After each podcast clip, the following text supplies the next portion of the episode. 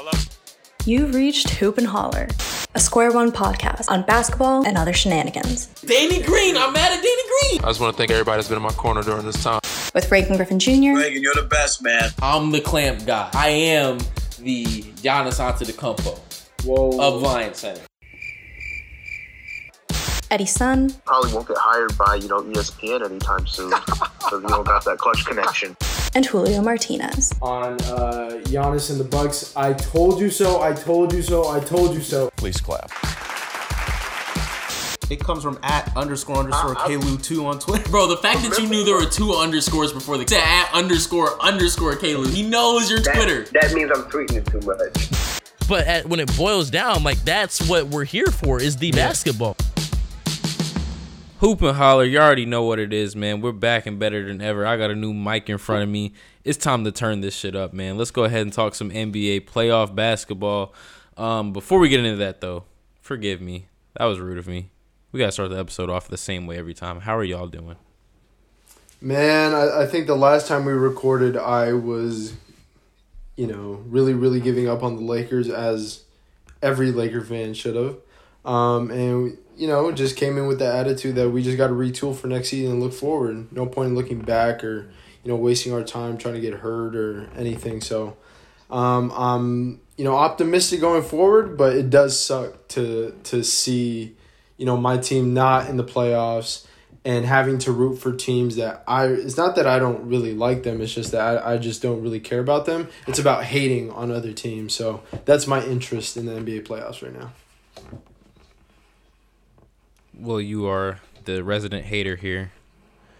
Um, I, I real quick, I did not like the way that you did not you you you packed it up too early on the Lakers. You did. I appreciate you know looking forward, but you were like, eh, sit Bron, eh, we don't care, eh, it's over with. It was like you at least got to go out there and compete, right? Like it wasn't no point in just packing it up entirely. I appreciated the fight that the Lakers showed in the fourth quarter of that game. Is my point. I didn't even watch it, so I wouldn't know. But hey.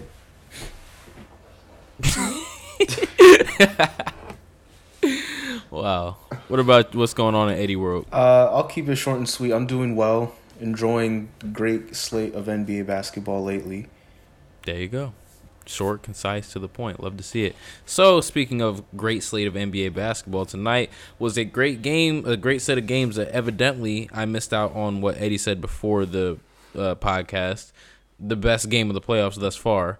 I just moved into a new apartment, so my TV's not all the way set up, and I don't have like League Pass or whatever thing I'm gonna get my NBA games on. So I missed the games. So y'all got to tell me what what the hell happened. I saw Donovan Mitchell drop 45. That's crazy. But yeah, yeah. What what happened tonight? Yeah. Yeah, so uh, I had three things to say about this game. Number one, um, okay, so the Jazz, ju- just to paint a quick picture uh, for you, up until halftime, the Clippers were just firing on all cylinders, moving the ball good, making every shot virtually, and the Jazz, it was the opposite. It, it was almost like, I, I mean, I didn't even watch a lot of Jazz games this year, but I know that that must have been the worst half that they had all year long. They missed 21 shots in a because of- row. Yeah, exactly. And it was, you know, it was due to rust, not having Mike Conley, um, and, um, you know, it, it was a few things. But the thing that gave me confidence in is that the Clippers almost played like the best half of basketball that they did all year. The Jazz didn't, and yet they're still down 13. Now, 13 may seem a lot and a half, but not for a team like the Jazz that we know that can just pop off at any moment and just go berserk from three. So I really had a lot of confidence that the Jazz were actually going to come back just because I know that the Clippers have shown us that they've, you know, that they they just let their guard down. And so um you, you know all these analysts like Charles Barkley, you, you can't put a lot of credence to what, what that man said. He, he's just there for jokes. But he, he just essentially said like it's over almost. And it's like no, no, the the Utah Jazz will come back. Trust me, they will. And, and that they did it. They obviously won. Uh, the second thing, what got them back? Now, what got them back is obviously the threes, the defense, and the Clippers letting their guard down. But who sparked that? Donovan Mitchell.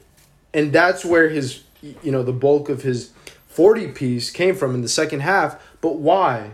When players struggle, you don't get keep to the shooting, rim. you Yes, know, sir. step back. Exactly. You get to the rim and you That's get to the free right throw there. line. You uh, Yes, and even Eddie says it a lot too. Like like you have to get to the free throw line. It's it's not only easy points, but when you attack, attack, attack, and bring that attitude, you galvanize your team. You and that's like my issue with uh, um, not only Bron because you know I I don't want to single him out, but it's a bunch of players that AD too. It's like they don't want to assert themselves when they're literally you know the gasoline that needs to start the fire, and it's like you almost don't realize it. You need to attack, and attack, attack to go right, um, and without Mike Conley to go back to the first half a little bit, you saw that they kind of struggled uh, um, with ball handling duties a little bit, and what Mike Conley does so well is that he plays the pick and roll very very nicely. And he he gets he gets the ball to his open shooters. And something that they were struggling with was in the pick and roll and that's obviously you know one of Mike Conley's strong suits. And where they struggled specifically was Joe Ingles was running a lot of those pick and rolls. And I by the way I love Greg Anthony on the game. I think they they need to have him you know on way more games. I don't care if he's not a big name. I don't I really don't give a damn. Bro is so smart. And, and when he's when he's talking like I'm actually like that makes sense, and this is what he was talking about. Like Joe Ingles is not used to playing the pick and roll so much that he was giving it to, uh, um, and a, a lot of guys who aren't point guards, you, you know, can can probably relate and, and struggle with this because they're not used to it. He was giving the ball to Rudy Gobert too soon. And, and Greg Anthony said that multiple, multiple times, and it's so true. You can't give the ball to a big man that doesn't, you know, handle the rock like 10 feet away from the basket, 8 feet away from the basket. You need to give it to him way closer. And how do you do that? You do that by playing Ja Morant, uh, um, you know, that CP3, Trae Young patience game, holding a dude on your back and then making a decision, you know, making the defense react to you. So, all in all, I, I thought it was a great game. Uh, the Utah Jazz um, really, really, you know, impressed me tonight. And at the beginning of the series, uh, I did say uh, they were going to win in seven. So hopefully Man. that comes to fruition. Round of applause. That was some grade A analysis, right? Like that was that's I, I learned a little something. I'm not gonna lie. You yeah, I know Greg Anthony had something to do with it, but you know ESPN, you know what to do. Hire this man. Hire all of us, please. Notice me, senpai. Um, no, I'm kidding. Eddie, what'd you see out there? See, I don't know how to follow it up because Julio really covered a lot of the bases. Um, let's see, where to start? I will say that number one, this was kind of a steal for Utah. I think not not so much that like they shouldn't have won this game. Um, they didn't have Mike Conley, of course, so I kind of thought initially, you know, they'd be a little bit overmatched. But at the same time, I also know that the Clippers are coming off a seven game series, you know, two straight elimination games, flying into altitude on the road. Uh, the numbers are never in teams' favor for that. So it was kind of interesting because you can tell that the Clippers came out with the, you know, foot on the foot on the pedal to start and they kind of I think their legs got tired. You know, the shooters were missing shots front rim, like they just kind of uh, weren't um, chasing rebounds.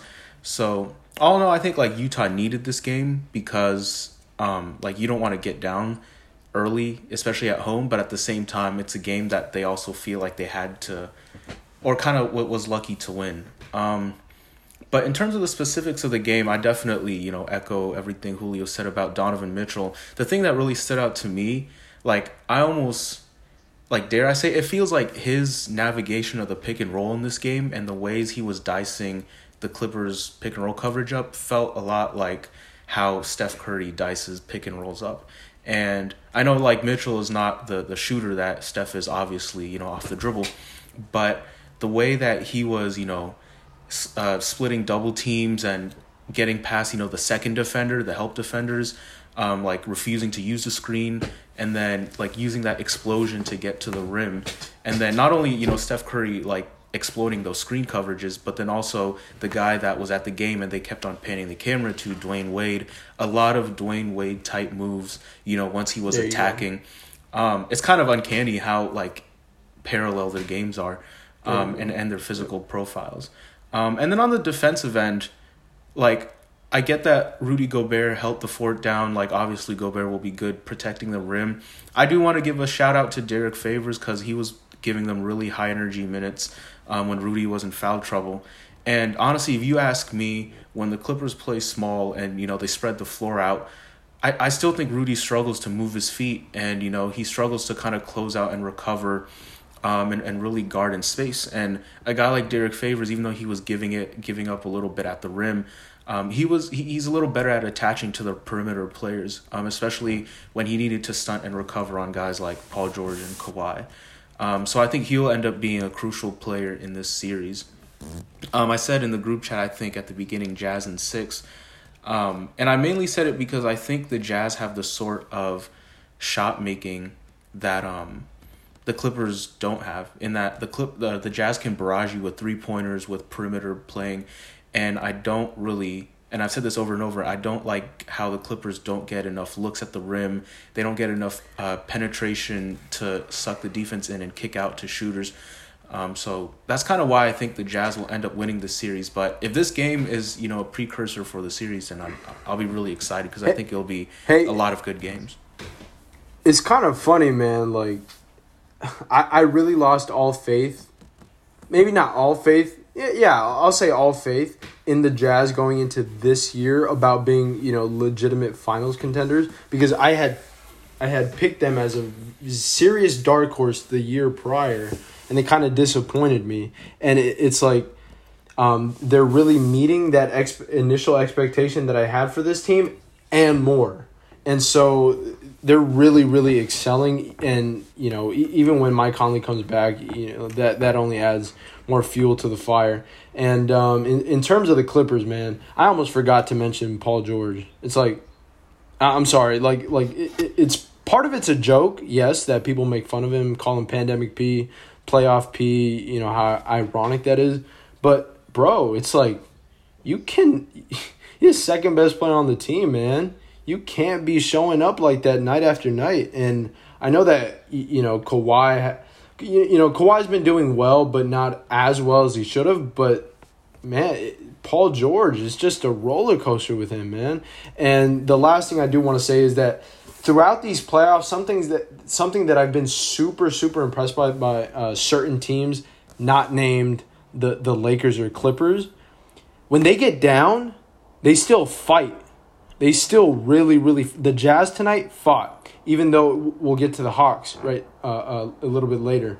Um, the Hawks fought to get to try to get back into that game, and so I, I'm seeing all the a lot of these young teams, you know, not lose. Even the Memphis Grizzlies, Reagan, when they Thank were you. getting down, sometimes like they kept their they kept their cool, and it's not about you know hustling and fighting all the time. It's about keeping your cool, whether it's pressure situations or you're down by 15. That's what I'm really really most impressed by because you know when the Lakers get down by 15, it's like oh game over. You know, or when the Clippers get down by 20, it's game over. So that that's something that that's really kind of fascinated me throughout these playoffs. That the game's never over. I mean, these young Game's teams are over. hungry, man. They they've been waiting on this moment to get out there, and now that you know Bron's out of there, and looks like the Clippers can be had, like the, there's no reason to think that you know with the parity that exists in the NBA right now that you can't go out there and on a given night best any one of these teams except for the Brooklyn Nets. We'll get to that, but uh, Julio not you know ever gonna miss an opportunity to rag on Paul George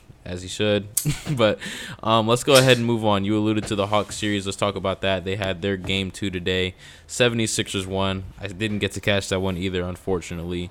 But from what I heard, it was a lot of Philadelphia kind of getting out ahead. But, you know, like you mentioned, the Hawks fought back from some double digit deficits and almost got in there. But Philadelphia ultimately won the day uh, off a hell of a Joel Embiid game. The concern for his knee it's still there for me because a torn meniscus is a torn meniscus, but like I thought you might be getting a worse version of him, but it doesn't seem like you're getting a worse version. Yeah. Th- those were my exact same thoughts on Joel Embiid. He really, you know, and, he, and frankly, he should be eating on, on this Hawks team. Not, not that, you know, Clint Capela's trash or anything. He, he's a good defender down there. And he's not, you know, anyone that, you know, just a rando, average Joe in the NBA can just, you know, drop a 40 piece on. But Joel Embiid really, really did well today.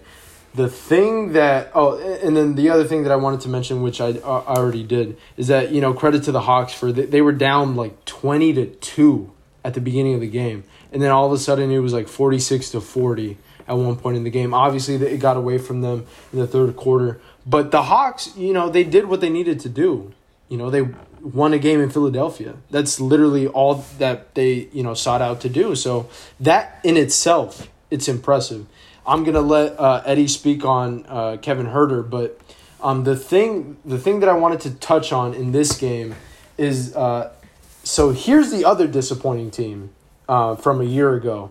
Talking about the almost like my Jazz of the freaking East. The Philadelphia 76ers, I chose them to come out uh, of the East last year. Why? Because I, I just thought their defense would be insane. Their offense would, would be, you know, really amazing. Um, but the X factor has proven to be, and I think it's not even close, Tobias Harris. You see, I thought Tobias Harris at one point, maybe like two years ago, um, was like that dude. And not that he was like a superstar or even, you know, an all star, but something, you know, barely below that where you could rely on him to really, really get 20, you know, 22 points per game if you needed him to, especially when they put that trust in you in giving you a contract and saying, you know, not that they didn't want Jimmy Butler, but, you know, Jimmy Butler leaves, you assume that that scoring wing role that you know that perimeter scoring role that you know the team looks for you late in games. And to uh, you know today he had an amazing game. You just can't rely on him though. That that's almost like another dude um, and again we'll get to him I, I get I hate getting ahead of myself but it's almost like Khris Middleton and Khris Middleton is better Get than him it. Khris Middleton is better than him but he's almost like a lesser Khris Middleton. Where, bro, like I can't, I can't rely on you, man. And it's like you'll have a great game against the Hawks, but when you go up against the Nets, you probably disappear, bro. You probably disappear. And it, it's like you're, you're so much better than that. You're 6'10. You can score. You have wing tendency. You, you know, you can handle the ball a little bit. You can fade a little bit on turnaround jumpers. You can hit the mid range. You can hit the three. But you almost seem irrelevant when it comes to big time moments, right? And, and tonight he showed out for sure. You, you know, good job. But it's you know not to trash on the Hawks, but it's against the Hawks. Show At me wh- when it okay, really counts. hold up. At what Show point me when do we it really put respect counts. on the Hawks name? Because right now they're in the Eastern Conference I- semifinals, tied up. No, no, for sure. That that dismissive ass For sip sure. of water that you just took. yeah, yeah, all right. No, no, but I, no, no, but I'm I'm really talking about in crucial moments because he's really, really their X factor. He he really is. To be fair, ben like Simmons gonna he's- do what he he's made some big buckets this year. Like he hit a game winner against the Lakers right in the regular season. Like I think, at least I think this season he's been the the second reliable scorer, like a true second scorer for them. You know when when Well, you better be. You have to be. Who else is gonna be the the mo- the second Steph most Curry. reliable scorer? Steph It's not gonna be Ben Simmons for sure. Curry. Not Danny Green. Yeah, I mean shooters shooters go through their slumps Um, and stuff. I do want to ask though on the on this note of Ben Simmons, Eddie. I'm gonna flip this to you because I'm looking at the box score. That's all I can do. I didn't watch the game. Come get on me Twitter if you want to. I didn't actually get to watch this game, but Ben Simmons four points, three rebounds, seven assists. He only put up three shots, no two free throws. Would he just disappear? honestly, I think I think that's what you're just gonna get in this series. And like it's Ben Simmons. I don't know why we're still thinking he's gonna be a, a thirty point triple double LeBron James. I don't expect dude. that from him, but I Um, expect like a 10, 10, and 10 game from Ben Simmons on a nightly basis. Well, here's the thing for me though. If you're the Sixers, you scored 100, damn near 120 points. So clearly, like you, you can't be mad at the offense. Um, Tobias dropped his 22. Seth Curry made a bunch of threes. Like you were getting production from the guys that you want to score. Ben Simmons is not a guy that I want, you know, jacking up shots and really forcing buckets. Like I want him to be aggressive, but I also know what his game is, and his game is not, you know, uh, uh, I mean, his game is just not putting up 20 shots a game and getting 25 points. So, but again, on the defensive end, I think he was matched up on Trae Young a little bit more, and at least uh, they made life difficult as a team because I know guarding Trae Young is never really a one-on-one experience, um, but they they made it more difficult for Trae Young, and that was really the difference in the game, I think. So. For me, I'm just curious whether these adjustments will hold up, you know, throughout the series. Because if they do, and Trae Young has trouble, uh, you know, producing, then it's obviously going to be raps for the Hawks. But you know, part of me feels like Trae Young is too good of a player and, and he's capable of making the adjustments. And with Atlanta's, you know, depth um, offensively, they have they have the capability to hang in the series, I think, at least six games. And before the series started, I think Philly had the series in six. Um, though I didn't think Embiid would even play these first two games. Um, but I think like right now that's probably where I'm at as well. But I wouldn't be surprised if Atlanta pushes this to like a really close seven game series either. Um, and I think Julio wanted me to bring up Kevin Huerter, who I was tweeting about earlier, because he's been maybe like the Hawks' second most consistent player in the playoffs so far. And For sure. he's like he's a guy that I really liked, you know, his first year and, and even like his second year, and then I know they put him on the bench this year because they had Bogdanovic and they had Cam Reddish at a point, and they just have a lot of players at that position. But it feels like to me in this playoffs that Kevin Huerter has shown that he should be kind of part of the building block of this Hawks young core mm-hmm. because like we all know like he's a good shooter, but he's shown like some really good ability with the ball in his hands, driving right and left, passing the ball a little bit, and like he has good size and, and he can slide his feet a little better than you know what his what his kind of physical profile would seem to tell us he would be. He he Um, gives me like Like doled down, slightly doled down Malcolm Brogdon. Like he's not as good as Malcolm Brogdon, but he plays a very similar style where it's like you can put me on and off. I can defend, I can shoot, I can pass well. I do a lot of the things that you need somebody that's gonna play off a really good guard to do. Which you know, if he's gonna be playing next to Trae Young, that's the type of dude that you want. Bro, I, I wouldn't say kind of. I would say for sure. I, I think he's the second most. Uh, I don't want to say. Mm, yeah, yeah, building block that, uh, like that. Obviously, everybody's tradable, probably except anyone except Trae Young. But he's probably the second most untradeable dude on that team for me. For me. Yeah, I would just say like the Hawks probably won't win this series, but what they've shown me since they got Nate Mc, uh, Nate McMillan, what they've shown me this playoffs, I do think like they have a super bright future. Just when you talk about Trae Young and you know Huerter, DeAndre Hunter, assuming his knee problems aren't going to be persistent, Clint Capela has been really solid. Um, and then like you know you still have like Cam Reddish. I, I the jury's still out on him. I think. Um, I know Reagan, you've been saying this all I, along. I'm a Cam Reddish fan. I think like they're they're they're they're really well not just Reddish but the whole Hawks team. But I think they're just beginning to put it together, and and the sky's the limit for them going forward. But I mean, for this for, series, for sure, but you- for for sure, the- they're, they've been super impressive, better than what I thought they were. But you cannot think that in you know this year that you get to semis, next year you're gonna get maybe semis again. Next year you're gonna go you know advance to the conference finals, and then next you know within the next two years, uh, you're gonna get to the finals after that with this iteration of the Hawks team. You have to be forward thinking. Use the pieces that you have because you have a lot of them, and you have a lot of pieces. Even the the quote unquote old pieces like a Danilo Gallinari, who other teams would find attractive. You know, teams that uh, are uh, title contenders. So you have to leverage those pieces to get another star next to Trae Young, and and that that's going to be the next step in the next three, you know, three, yeah, three ish years, three, four years for the Hawks to, to, because that's where you actually, you know, ascend to title contention. You, you know, usually. I'm inclined to disagree with you, Julio. Like, you know, uh, with Memphis, you know, I'm like a little bit attached to the dudes, and I, I like to see what young cores can do as they build. But honestly, in this case, as I'm looking at it, like Trae Young is ready to roll. He's ready to go right now. Like with a guy like Ja Morant, Ja Morant can play. Don't get me wrong, but Ja Morant still has some elevating to do to his game before he's really ready to be that guy to go win a chip. If you ask me, Trae Young, you put the right pieces around him, he can be the best player on a championship team right the hell now.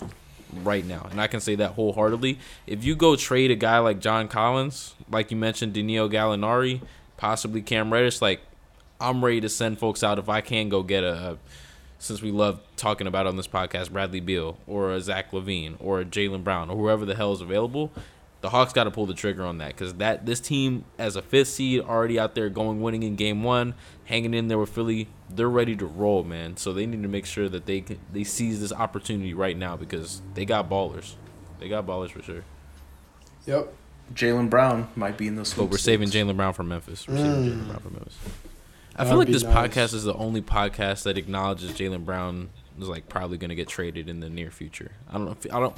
Yeah, I don't. I don't even know if it's like a reality. I think it is. We could, we could just be speaking it into I mean- existence. Like I think it should be if you're Boston or whoever, or I guess Brad Stevens is their GM Right. now, right? So if you're Brad Stevens, you have to think. And who who it. knows better than Brad Stevens of the overlapping talents of Jayson Tatum and Jaylen Brown, the dude who's been coaching. Like, I digress, but like that feels inevitable in my mind. Anyways, let's go ahead and move on to this other series. We'll finish with how about we finish with the Nets and the Bucks since that was pretty interesting to talk about, and start with the Nuggets and the fuck who the Nuggets play? Golly, Reagan. Suns?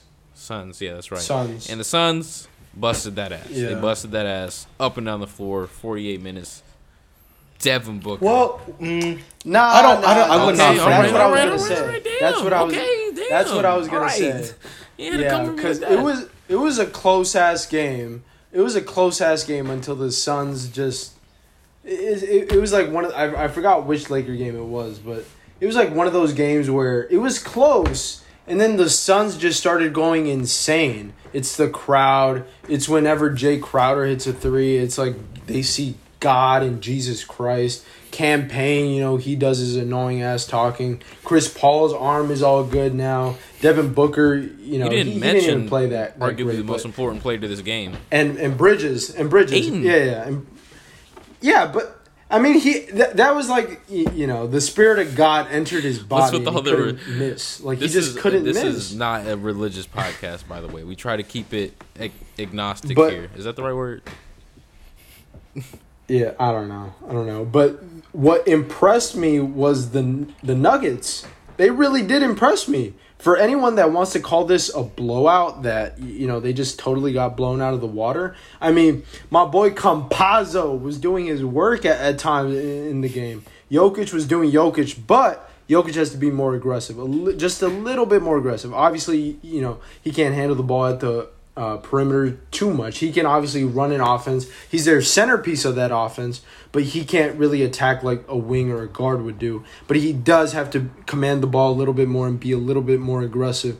But as long as you know Michael Porter Jr. Uh, is doing what he did in that game, I think they're going to be fine because I, I Aaron Gordon did not play a great game. I think he's gonna you know obviously improve. Campazzo is gonna Campazzo, and if they can get Will Barton back and Jokic just just does Jokic, the Suns aren't gonna be that hot every single game. And so I, I think you know I'm hoping for a closer series. Obviously, you know the talent weighs heavily in favor of the Suns. But you know, I, I just wouldn't be shocked if this was a much closer series than people expect after that first game. So the thing about you saying a closer series than people expect is that in my mind before the series, I was kind of going in between Suns and 6 or Denver and 7. And really thinking about it, it's kind of crazy that I'm even debating it because when you look at the talent that's on the Nuggets team right now, and you know they're starting Facundo, Com- Campazzo, and Facundo Austin Rivers in the backcourt it shouldn't even be a competition, honestly. Which goes to show you how great Jokic has been Coached. this season, and Oh, and, and oh, how and how well coached they are, and and that's the part I want to get to because these are two of the best, maybe the best coaches in the game right now. I think. Uh, Monty Williams runs some beautiful like basketball sets and, and devises like great game plans. And Mike Malone is one of the or Michael since he wants to be called Michael, um, devises like some of the best um, adjustments I think throughout his series, and, and we've seen that. You know, we saw it in the first round. We've seen that throughout these Nuggets teams in the playoffs, which is why even though, like Julio mentioned, they got beat by seventeen points, I'm not like really concerned with this game one because I feel like Denver will make the right adjustments. He'll put um, Jokic in better spots to score, I think, and the whole. Uh, I know the announcers were talking about like Ayton and Jokic both had like twenty and eight. It was a wash. Like I don't, I don't really That's like not how that comparing it like that all. because, because because we know Jokic can be better is the thing, and I don't think Ayton was like clamping him up or anything. It was just like Jokic wasn't making some shots. He wasn't forcing the action on some, you know, possessions. So it's not like like I know Ayton has good numbers against Jokic, but I don't think it's one of those things where if Jokic really, you know, put puts his head down and makes those like weird fadeaways and you know goes hot and and everything. Um, I think Jokic will end up you know making a bigger impact. Perhaps the biggest thing I think is that he didn't really get assists because the Suns were making sure he wasn't a playmaker and that he didn't get free throws. The Suns might game plan the first part, but I do think he'll end up getting to the line more often, just you know, due to the the ref whistle. It'll like change from game to game. I think he'll be a little bit more aggressive. Um, so I think this will be a series though, because I, I believe that Denver has the ability to make the right adjustments, and Phoenix is like they're not so overpowering offensively. Because like I mean, to me, outside of Devin Booker, like Chris Paul, like gets going for like a quarter. They don't have like a ton of reliable offensive talent. So it's a series where Denver can, I think, keep their like keep themselves in it just because Jokic is like so good and, and the team is like plays so hard. Nikola Jokic, your NBA MVP, by the way. Congrats to him and well deserved. Um, two things for me. I a I can't help but like watch the series and think like, damn, if Jamal Murray was healthy. Because if Jamal Murray was healthy, you might be talking about the Denver Nuggets in the NBA Finals this year. Because obviously, as good as Campazzo's been, right, Jamal Murray's a different caliber of player.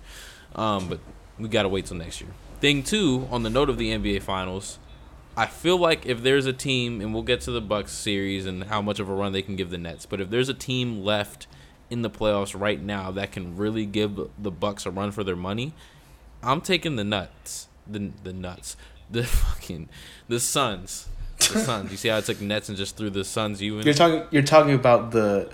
So you're saying if they they can give a Nets I run think for the, their money. the Suns are possibly the only team left in the NBA playoffs based on how the Bucks have been performing that can give the net the Nets a run for their money. And the reason is watching them go off the way they went off against the Nuggets. Obviously, that's not going to happen on a night to night basis, but I don't think that there's any other team, with the exception of maybe the Clippers, but the Clippers, I'm just out on them. Um, that can go on those sorts of runs that are created not only by like great fundamental offense. Let me finish. Those sorts of runs, but are that are just generated by unstoppable shots. And they they're the only team left in the in the in the playoffs that I feel like can match the Nets shot for shot on a given game. No matter how you guard them, no how you, how you defend them, Devin Booker, Chris Paul, they can get those buckets however they want. And right, there's guys like Jokic that are still there, but the Denver Nuggets as a team can't really do that. I got two guys over there, and then with the Jae Crowder and Miles Bridges' ability to hit up from three, they can start tearing you apart, and there's really like almost an inevitability to it, to the fact that you can't even stop them when they really get going. I don't think there's another team in the playoffs like that right now. So I, I was gonna say there's two teams that I can't really put one in front of the other, and that's them obviously and the Jazz, because the Jazz have that effect too, where, man, if they get going from three, it's See, it's that's the- night that's- night, bro. I guess It- that's the it- it difference really of because like the Jazz can just pour it down on you. That's not what I'm trying to say. But the way in which the two teams are capable of pouring it down on you, the Jazz they'll create offense through pick and rolls, through sets and whatnot, and rain it from you from three. But there are ways as a, as a coach, if you're D'Antoni, if you're Steve Nash, that you can try to scheme that and make sure that you mitigate those sorts of runs. What you can't mitigate is a Devin mm-hmm. Booker step back fadeaway. You can't do anything about that. And he can do that on a night to night basis. What you can't mitigate is a Chris Paul mid range. He's arguably the best of all time from there. So that's what I'm talking about when I say like unstoppable buckets. Like there's nothing that you can do about when the Suns start going off the way they went off against the Nuggets. That's why they to me feel like they could be the biggest threat to the Nets just because if they're the Nets are just so indefensible when you watch them play, and the Suns have are the only team left to have that hint of indefensibility. Mm-hmm. Yeah. See, Uh, the last thing I want to say on. Oh, I was just saying, maybe it's just me, or maybe it was just because the Suns played the Lakers, who were a good defensive team. But I don't like. I don't think they're really. They don't overwhelm me on either end of the floor. Really, they're just like really solid.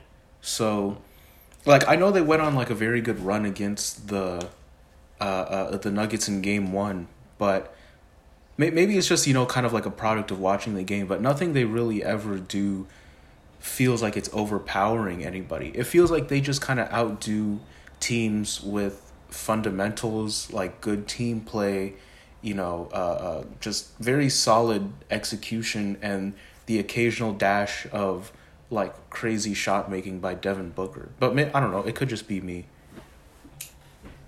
Um, the last thing that I wanted to say about the head coaches, I, I think where I want to give them props is on the one hand, you got Michael Malone. Yes, My, Michael Malone.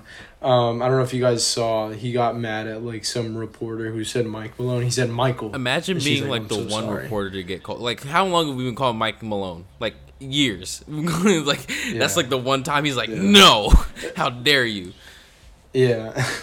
Anyways, um, he, at least from my perspective, has been a coach in his past, the last few years, who's been a little bit stringent, or at maybe it's just when I see his face, he just looks very upset and like he wants to yell at his players all the time. And something that I I've seen in the in the huddles when they bring you know the mics in and, and the cameras in, he's very calm, cool, collected, and he gives his guys more leeway. And, and I think that's very very important when it comes to a young team, especially when you got guys like MPJ and- Aaron Gordon and uh, you know even Jokic. It's important to you know not get on guys so much and, and coach guys differently. And on Monty Williams' side of things, he's shown me that uh, uh, he's not overly player friendly. Not only does he have you know Chris Paul there to get on guys, but they also brought cameras and mics into the huddle, and you know he said one thing that, hey, last time out we said we were gonna do it, y- y'all not doing it, and the team like was like, oh, okay, Y- you know, and that, that's something that kind of impressed me because they come from at least in my view opposite end of the spectrum, but they're not, you know, one's not afraid to coach his guys and the other one's not afraid to, you know, give his guys leeway. So credit credit to the coaches really. No doubt. It, it feels there. Which what was the series last year? Was it Toronto versus Boston? It was a very interesting chess match between the two coaches. I, I have that right, right? That was like a really that was the series. I went- think so, yeah. Six? Yeah, went to Game seven. seven. That was a really interesting chess match between Nick Nurse and Brad Stevens, who's now GM. Um, but this this series gives a little bit of that, right? Where it's going to be an interesting chess match between two guys who have really good basketball minds and teams that are capable of executing their vision, right? So it's going to be interesting. But that's not the most interesting of the series in my point of view. What I thought was going to be the most interesting series was the Bucks versus the Nets, but then I forgot the Nets are an S tier team, like I've been saying all year long. They're out there busting that ass. It's really not like can can we just can we can we pack it up? Can can we admit this? Can we admit this? KD is the best player in the world. Can we admit this? KD's the best player I in the world. I, he's definitely When- better when than he really he's definitely wants better to, than ninth. when- I'll say he's definitely better than when ninth or whatever I said When- when- I'm surprised when- you even brought that when- up. That's that takes some bro- bravery of you to bring that up because I've forgotten about that. But you called that man the I mean, ninth it it doesn't. best player Okay. in the It, Okay. I mean, it doesn't. Like, I was I was I- wrong. I- I, didn't I didn't see this coming. I just I mean, I, what- I, what it- just to just to answer you, I don't I can't put him as the best player of all time right now mean in the- because in the world? one I think it's of Steph- all time. or not sorry no Yo, no not all time Eddie's like wildin' best tonight, best bro. player.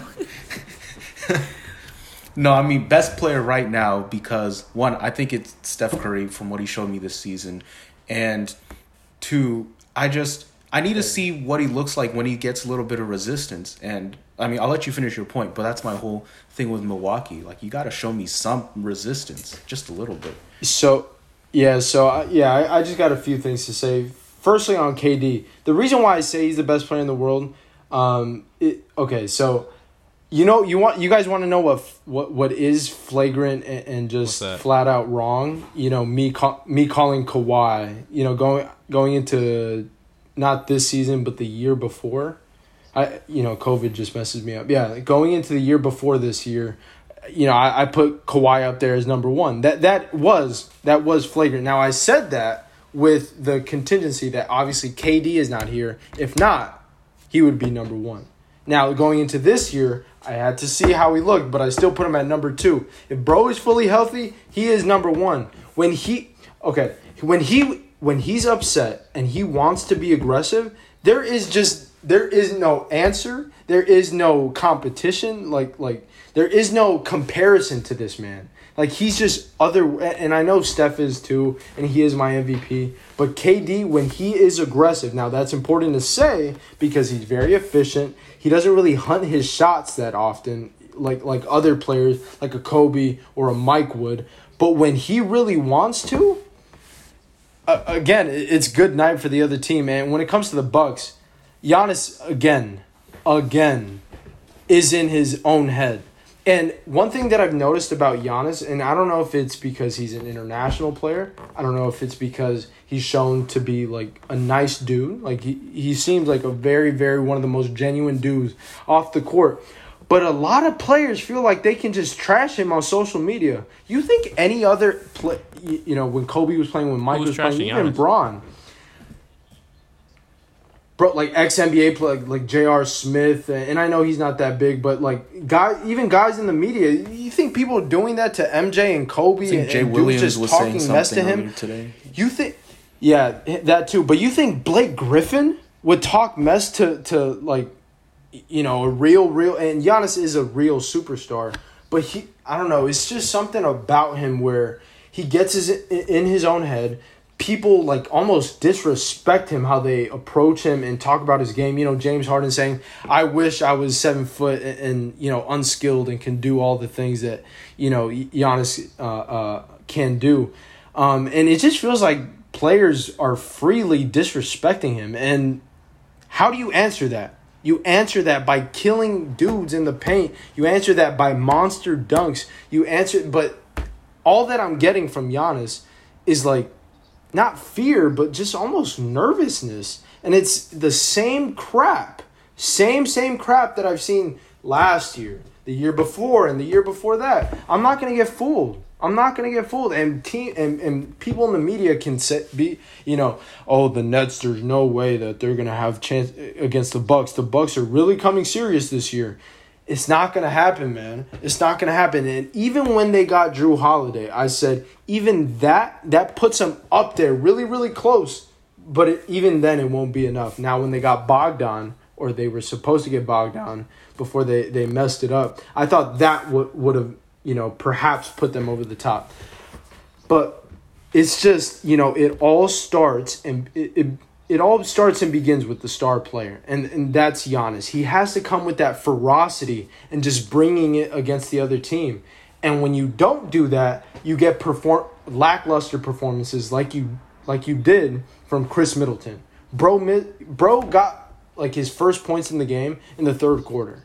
Like that, that's just atrocious. And I know they're missing, um, uh, what what's his name? Donte. uh, Donte DiVincenzo. But it, it's you you guys are a much better team than that. But it's like you guys always fold when you guys come to the to the playoffs, and, and it's so disappointing because we all know that they can be so much better. Um, but KD just saucing them up right now, and Kyrie didn't even play that well in the in the second game. And something that you know Eddie's been saying for a while. The last thing you want to do is get the role players going. Now you get Joe Harris, you get you get Landry Shamet going, you get Blake Griffin going. Oh, stop! You're done.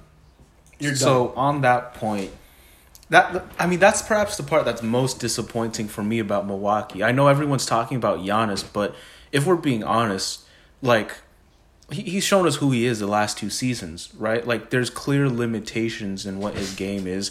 So like I'm not gonna come into this postseason. Um, even though I took the Bucks in seven, it's not like I thought Giannis was going to become some sort of prolific scoring machine. Like he's never been that sort of player.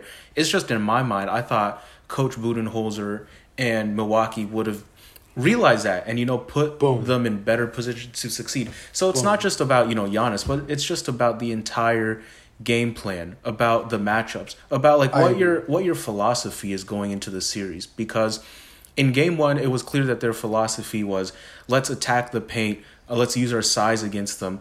But the problem with this, with that is like you don't have a lot of players that are good at penetration. You just have a lot of players that are big, and after a certain while, the math problem will end up catching up to you. If you want to, you know, clog the paint with two dudes with Giannis and Brooke there, you can give up twos, but now you're going to give up threes to uh, KD and Kyrie. And and you know, I'm not even talking about how they were you know they, they had no game plan that they sometimes they helped sometimes they didn't when they helped it was weak uh you know and and giving up threes corner threes to joe harris you know which you never want to do so basically the game plan in game one was, was already flawed because they were basically trading twos for threes. And by the time game two rolled around, it felt like they had nothing in mind.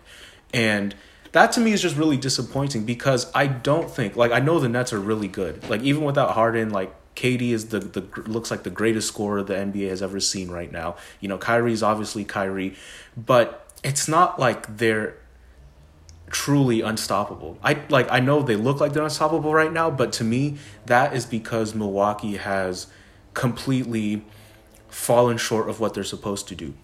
Because if you ask me, Milwaukee has the defenders to guard Kyrie. They have the defenders to guard KD. And now that Harden's out of the equation, it makes it easier for Milwaukee to hone in on those two. And I've said, you know, I said on the last podcast, you just have to let them live with tough one to one baskets. Like you have to make it hard for them, right? You have to really make it difficult for KD and Kyrie, but you can't let Blake Griffin get going. You can't let Joe Harris and uh, uh, who else? Mike James get going, you know. But you know, th- there's just no coherent game plan for them, and KD sees no resistance. Kyrie sees no resistance.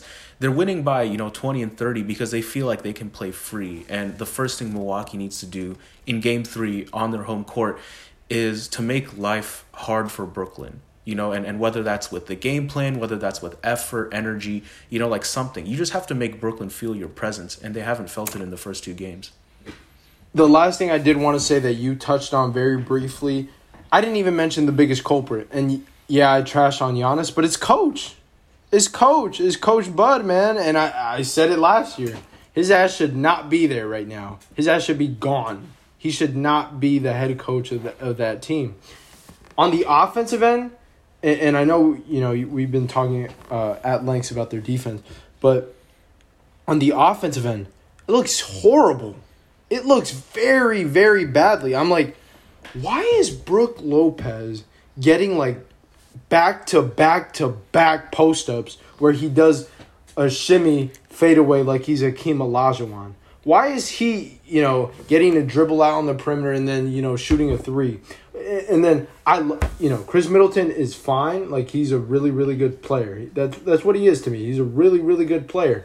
But he's not to the echelon of dude where you can just be like, all right, like, go save us. Like, come on, we, we need something going, and, and we need like thirty from you in, in this half. Like he's just not reliable enough consistently. He can do it from time to time, but when you get matched up with with real superstars like KD, not that you look like an average Joe, but uh, it's it's not the same. It's not. Well, I mean, game. here's the here's the thing with Khris though, because he's played bad. Like I'm not gonna like defend him or anything, even though I like him a lot.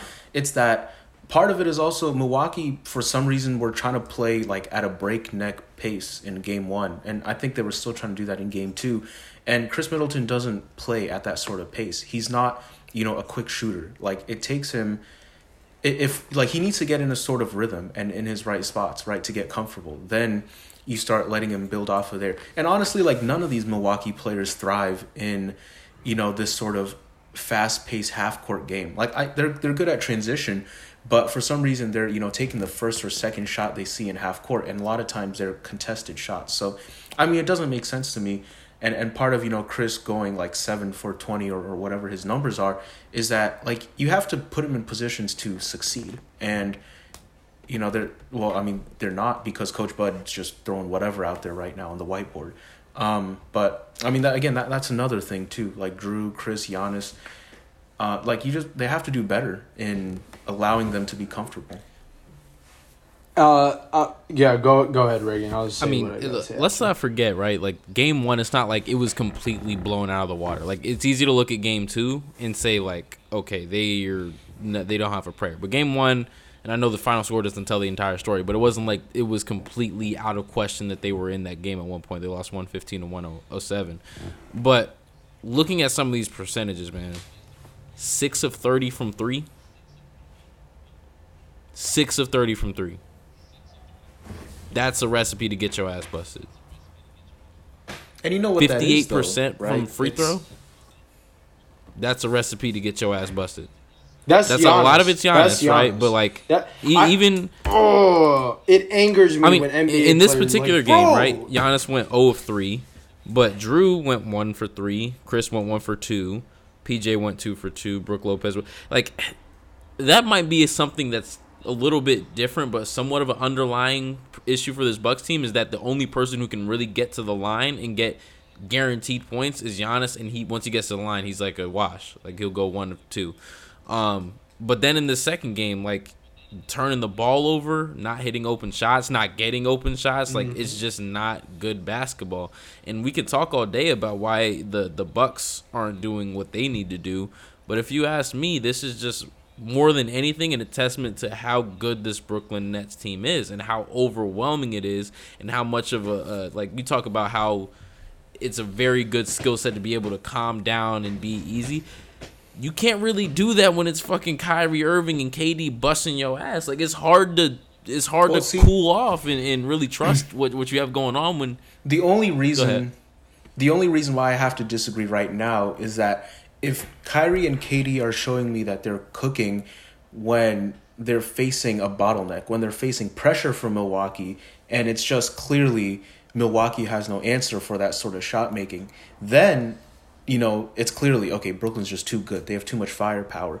But I can't say that when Milwaukee is offering zero solutions right now. Like they're they're just not offering anything for Kyrie and KD. It's like they're playing in the park. You know, like it's too easy. For I mean, here, here here's So, the like, thing. I- it's it's the old adage of everybody got a plan. It's not like Budenholzer just sat back in his desk and he was like, "Fuck it, we'll just go out there and hoop." Like they had a plan, and then you get on the court and you get your ass punched in the mouth. Right? Every boxer has a strategy till they get busted in their mouth the first time, and then everything goes out the window. Same principle. And right now, the boxer that the Bucks are facing is Muhammad fucking Ali, and he's throwing jabs and haymakers and busting their ass, and it's hard to stick to what they had going. And to like, you can't even really tell what it was that they had going, if anything. And that sort of discipline, yeah, a lot of it has to do with coaching. Yeah, a lot of it has to do with the players. But it also has to do with a level of overwhelming talent that you're just facing. Like this Brooklyn team is just too fucking good. It's they're too good. And, and and the funny thing about the Nets is that you think about it, Nope. they don't have James Harden, and so oh, okay, but who did they trade James Harden for? They traded away Dinwiddie. Jarrett Allen and No, Caris they LeVert, didn't- Yeah, and Dinwiddie's out. Dinwiddie's out, and Din- Dinwiddie's out. So if you, it's almost like the Brooklyn Nets at the start of the season without James Harden, but then let's just act like Dinwiddie, Jarrett Allen, and Caris LeVert got hurt, and they added Blake Griffin. Like that. I mean, that's how good. That's how great, amazing KD and Kyrie to a lesser extent, mean, but especially KD. and it's really not even like all all power to them, right? They're they're playing well, but like the revival of Blake Griffin, my God, like the dude's playing his ass off. Joe Harris is doing Joe Harris shit. Like He's- Nic Claxton's playing. He he's Blake mad Griffin. annoying though. He's so annoying. I can see he how you would so be annoyed. annoying. You don't do that talking when you suck, bro. When, when, when your team was ass. He now that you you feel empowered, you have the best player on your team. You you have Kyrie, you have James. You feel so empowered, bro. Get get out of my face, dog. He's stepping over dudes like unnecessarily. That's unnecessary. So Stop. Add, add Blake Griffin He's to so the list annoying. of NBA players that Julio is not a fan of. But regardless of how he's expressing how he feels about his elevated play, what can't be denied is that it is elevated play. He's hitting his threes. He's you know dominating that fucking dunker spot, and it's just like there's there's just too. I said it when the, they made the trade and they put Kyrie and KD together. There's just too much overwhelming talent, too much for you to keep track of. That you know, basketball is a difficult sport as it is, and keeping track of what you're doing with your own individual body movements is hard. Trying to keep track of all that while facing that much talent, you just can't do it. You just can't do it without an equal or greater level of talent. See, The the last thing so- that I wanted to touch on. Go, go I ahead. why go ahead. my Evan. last point is why I'm so disappointed, and I, I don't even know if I brought this up on the last pod, but I I had the feeling that Milwaukee would kind of play like the Harden Rockets teams against the stacked super team in the Nets, you know, a la the Warriors. In that I thought because the Bucks had PJ Tucker, but you know they also had Holiday, some toughness, and that they would execute a sort of game plan that not only would be successful in terms of like you know on paper but also in terms of like a mentality and that the rockets teams all those years i think did really well and almost you know overcame the Warriors by not only beating them on paper but also by winning the mental battle. And Milwaukee's not doing both. And th- I think I think that that's just what's really disappointing to me because what I had envisioned in this series with the Bucks winning was that they would be able to execute a really disciplined game plan, and that that's just not because what's it's too convoluted. It's too sorry. It- it- like it Yeah. for the Rockets, since that's the But, metaphor. but here's the thing though when when the Rockets were facing Steph and Clay and KD, it wasn't too complicated. it wasn't because right. Like they found a way to make it my make. point is when you're when you're the Rockets at that point in time, right? Offensively, it's yo, if you're not James Harden, spot up, right, or set a screen, and then James Harden got it on offense. On defense, play your fucking ass off. Make sure Steph feels you. Make sure you know you get in KD shit, and we'll call it a day, right? It's not that difficult. Well, not it's not that difficult because it's easier said than done. But it was a simple game plan, right? It wasn't that much to keep track of. Whereas the Bucks, they seem to have a little bit too much going on. It's not as simple as let them fill you on defense, on offense, Giannis handle it. You can't do that. So especially offensively, they just don't have they don't have a reliable source of offense. We talk about like heliocentrism and how that like has disadvantages, but you also have a lot of advantages in that we know that Steph or Luka Doncic or Donovan Mitchell or whoever the hell is going to be handling the offense, they got it. They got it. We're good, but the Bucks don't have that. and that's one of the main things. So their source, almost like what we all call Jokic, like like this very centerpiece of the Nuggets offense, the very centerpiece of the Bucks offense. Maybe not this year, but going back, you know, last year and the years prior, it was Giannis. It was drives and kicks, and it was that was literally their whole game plan. Now this year they've changed that up. But when you give that up, and, and we did, like I called it out last year, and like we all realized, that's way too predictable. And it's way too, you know, reliant on one strategy. That if you kill that strategy off, that's literally what team meetings are all about. You take away their best option, and what the hell are they going to do next? That That's literally, that's like, that's like team meeting 101. But when you go to the alternative, you better make sure as you know hell that alternative of turning over that those scoring responsibilities over from Giannis to that alternative which is now Khris Middleton and Jrue Holiday. You better make sure that alternative is great.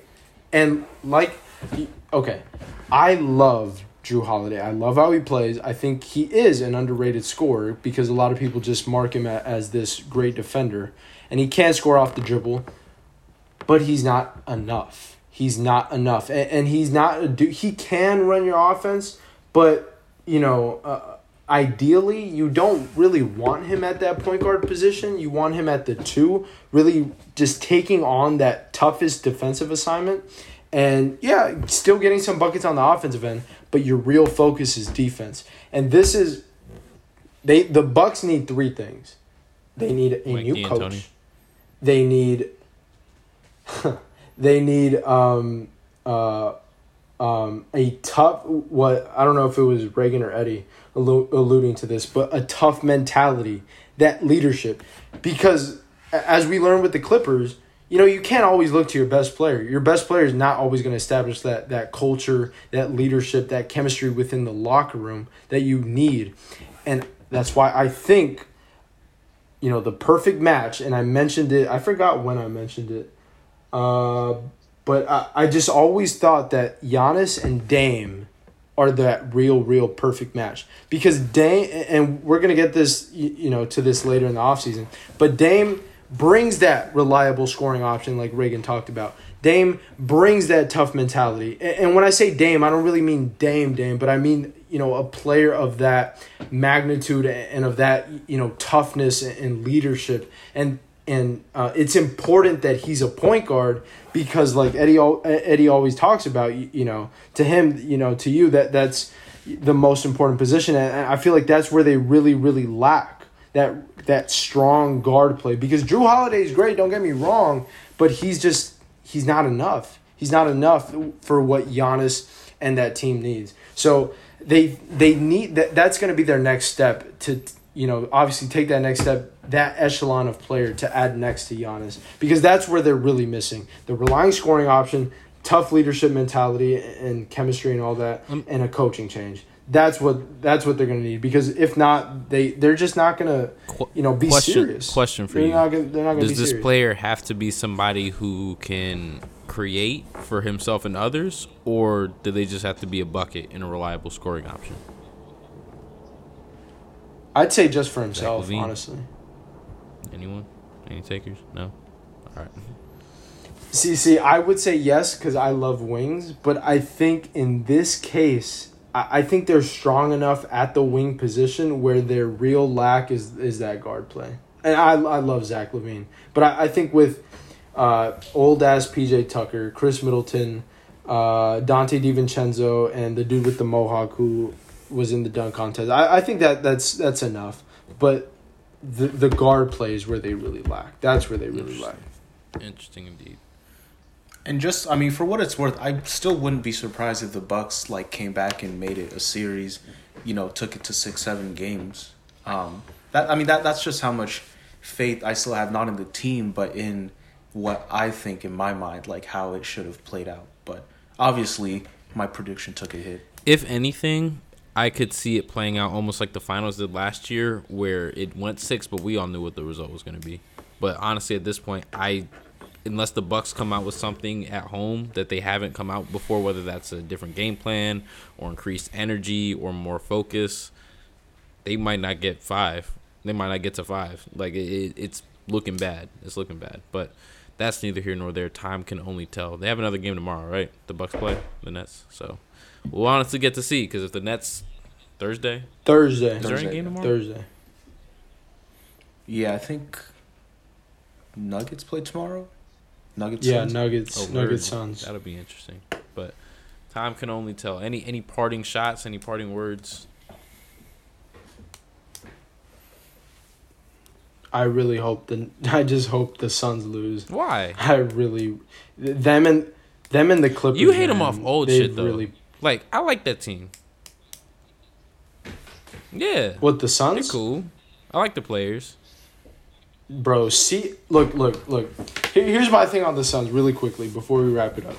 I wanna. Okay, I love Devin Booker's game. I love how he plays. I love that he loves Kobe. That that's what I love most about him. I love that he plays in the mid range. I love you know his, fadeaways, his tough shots, all the things that Eddie hates. I love it. Right. I, I just Who love I that them? about his game.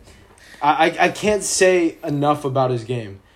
It's the little like like dirty crap that it's the extra stuff like it's like CP has rubbed off on him. Who's the other guy that's exactly like that for me?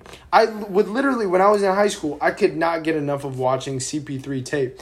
But him as the player you know hitting dudes in the groin and, and just going see I do little stuff like that but not to that extent. And it's almost like he goes where you know that time when Wesley Matthews was boxing him out and Wesley Matthews we all know he's not a dude to be dirty Chris Paul falls down. He's like, "Oh, my shoulder hurts." And then when he's on the ground, he grabs his hamstring, and then it's almost like, "Oh shoot, I forgot. It's not my hamstring. It's my freaking shoulder." Uh, Acting like almost like he's faking injury. I'm not gonna say a dude was faking his in- an- an injury, but it almost seemed that way. And then he gets up with that same shoulder.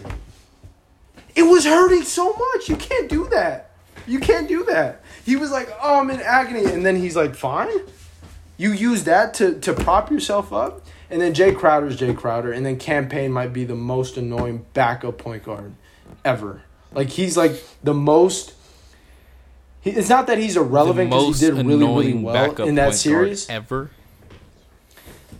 So, what I mean by that is that he's like the most annoying non star, Ain't no way. irrelevant, Ain't no for way. lack of a better term. It's kind of funny because backup player. PG has had a lot of like annoying players over the years. Like when you think of like Manu and, and you know dudes like that. We consider Manu. A He's guard? just so like I mean, not not in two thousands, but now we can. I guess. he gets he gets under my skin so much. Him, Jae Crowder, D Book, and, and CP. They, they just be See, going the- the extra miles. The Chris Paul narrative is really funny to me because like Chris Paul's a great player, obviously. Like I, I I respect the hell out of his game, and obviously him as a person. You know, you can't say enough, and you want him to get a yes, ring. But yes. like I feel like people are forgetting what sort of narrative he had, you know, for most of the the 2010s. Like people called him like kind of a, a, a dirty player, and they didn't like his antics, and they said he was kind of a, a clubhouse cancer because he would yell at his teammates. Like there And his teammates there- hated there him. was there was all this said about Chris Paul, and I'm not saying like everything is true, but I think it's just really funny that we've kind of just like decided to brush Gone it the away other and and kind of lifted it up as this like super all deserving dude. Like again, I, Chris Paul's a great person. And I hope he gets a championship and I hope he plays well and everything. Yes. But we shouldn't forget that all of that was a real narrative about him. Like he wasn't universally loved by any means. his and and not that not that you should be either and, and when you get to be that great a lot of dudes are, are just not gonna like you but he was known as a locker room cancer for a lot of dudes like so yeah i, I don't know Th- them and the and the clippers i really hope they they lose these series so at least one way or another they just don't get to the nba finals because i, I need my clippers curse to hold up and i kind of want chris paul to you know I, I, I'm going to Whatever. come into defense. Come to the defense of, of short point guards real quick because I don't know. To me, it feels like a guy like Chris Paul, right, six feet tall, not really. He, he can dunk a basketball now, I think, but like he's not like uber athletic. A guy like Trae Young, a guy like Isaiah Thomas, you don't get to the level that they got without having just this uber chip on your shoulder. And that manifests itself in some ugly ways sometimes. It does. But they're not the dudes that we know them to be. They don't get to play in the NBA if they don't have that level of grit and toughness and ugliness about them. Steve Like, Nash? We can't just toss that. steve nash I mean, it could be Dame? Steph Curry. Steph is six three and athletic as hell. I'm sorry. Like, can we throw this Steph is small narrative out? Like, I get it. He's light skinned, but he's not fucking small. Dame? Steph is like six. Dame. and steph Dame has insane grit. I know he does, but he it doesn't manifest into dirty ass plays. It man, I, I'm I'm saying it manifests itself differently for different players. I'm not disputing that, but Chris Paul isn't the dude that we know him to. be. He isn't the great player that we know him to be today. Without that, like it's all one package. You can't just acknowledge one part and wish you didn't have a different part. It- he couldn't be that dude if he was if he didn't have that. If- Rajon Rondo, same way. Yeah, yeah. If they make the finals, I really hope Kyrie just makes him fall like a ton of times. Wow. Wow. Wow. Kyrie's one that kind of is like an antithesis of that. Because he's a pretty small dude. But he's athletic as hell, too. Kyrie's at, he's strong and he jump high. But, anyways. He's crazy he's athletic. athletic as hell. Like, one of the most like I mean, people talk about like Derrick Rose athleticism, but Kyrie's probably one of the most athletic point guards we've Because ever seen, just in terms of exactly quickness. quickness and then like I always talk about Body contortion. aptitude. Exactly, exactly. He does. It's not just about how fast can you run or how high can you Balance. jump. Like body control. That balance. Kyrie's up there with anybody that you in the league history for sure. But that's neither here nor there. We digress. Thank you all so much for tuning in to this episode of Hoop and Holler. We'll be tuned into the games tomorrow. Hopefully, I'll have my shit up and running, so I'll be able to catch them as well. Um, but as always, go follow the socials. Guess who followed me on Twitter today, y'all? Someone from ESPN. Yes. Uh, not Jalen Rose. Hell no. I'm gonna say Pablo Torre. No, but that would be cool. Ja- that would be very cool if it was. Not Jacoby. kind of in the same echelon of dude at ESPN though. Not like one of the bigger dudes, but Jacoby. that tier. No, that would also be cool. But no, Uh, Bomani. very close, but no, I would be like, if it was Bomani, that very would be crazy. close. Like almost.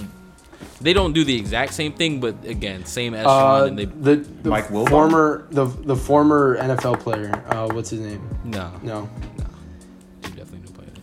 I'll give you a hint. It's not Wilbon. No, it's not Wilbon. Does he even have? He probably It's doesn't. Jason have Whitlock. No, I'm kidding. Block. No, it was Clinton Yates. That was pretty cool. Shout out Clinton Oh, Yates. Follow me yeah. on Instagram. Yeah. Oh, okay. But so yeah, maybe I can get the blue check after all. Who knows? But uh, yeah, thanks for tuning in. Go follow the socials at Hoop Holler Pod, Instagram, and Twitter. You know the deal. We will catch you guys next time. This has been the Hoop and Holler podcast.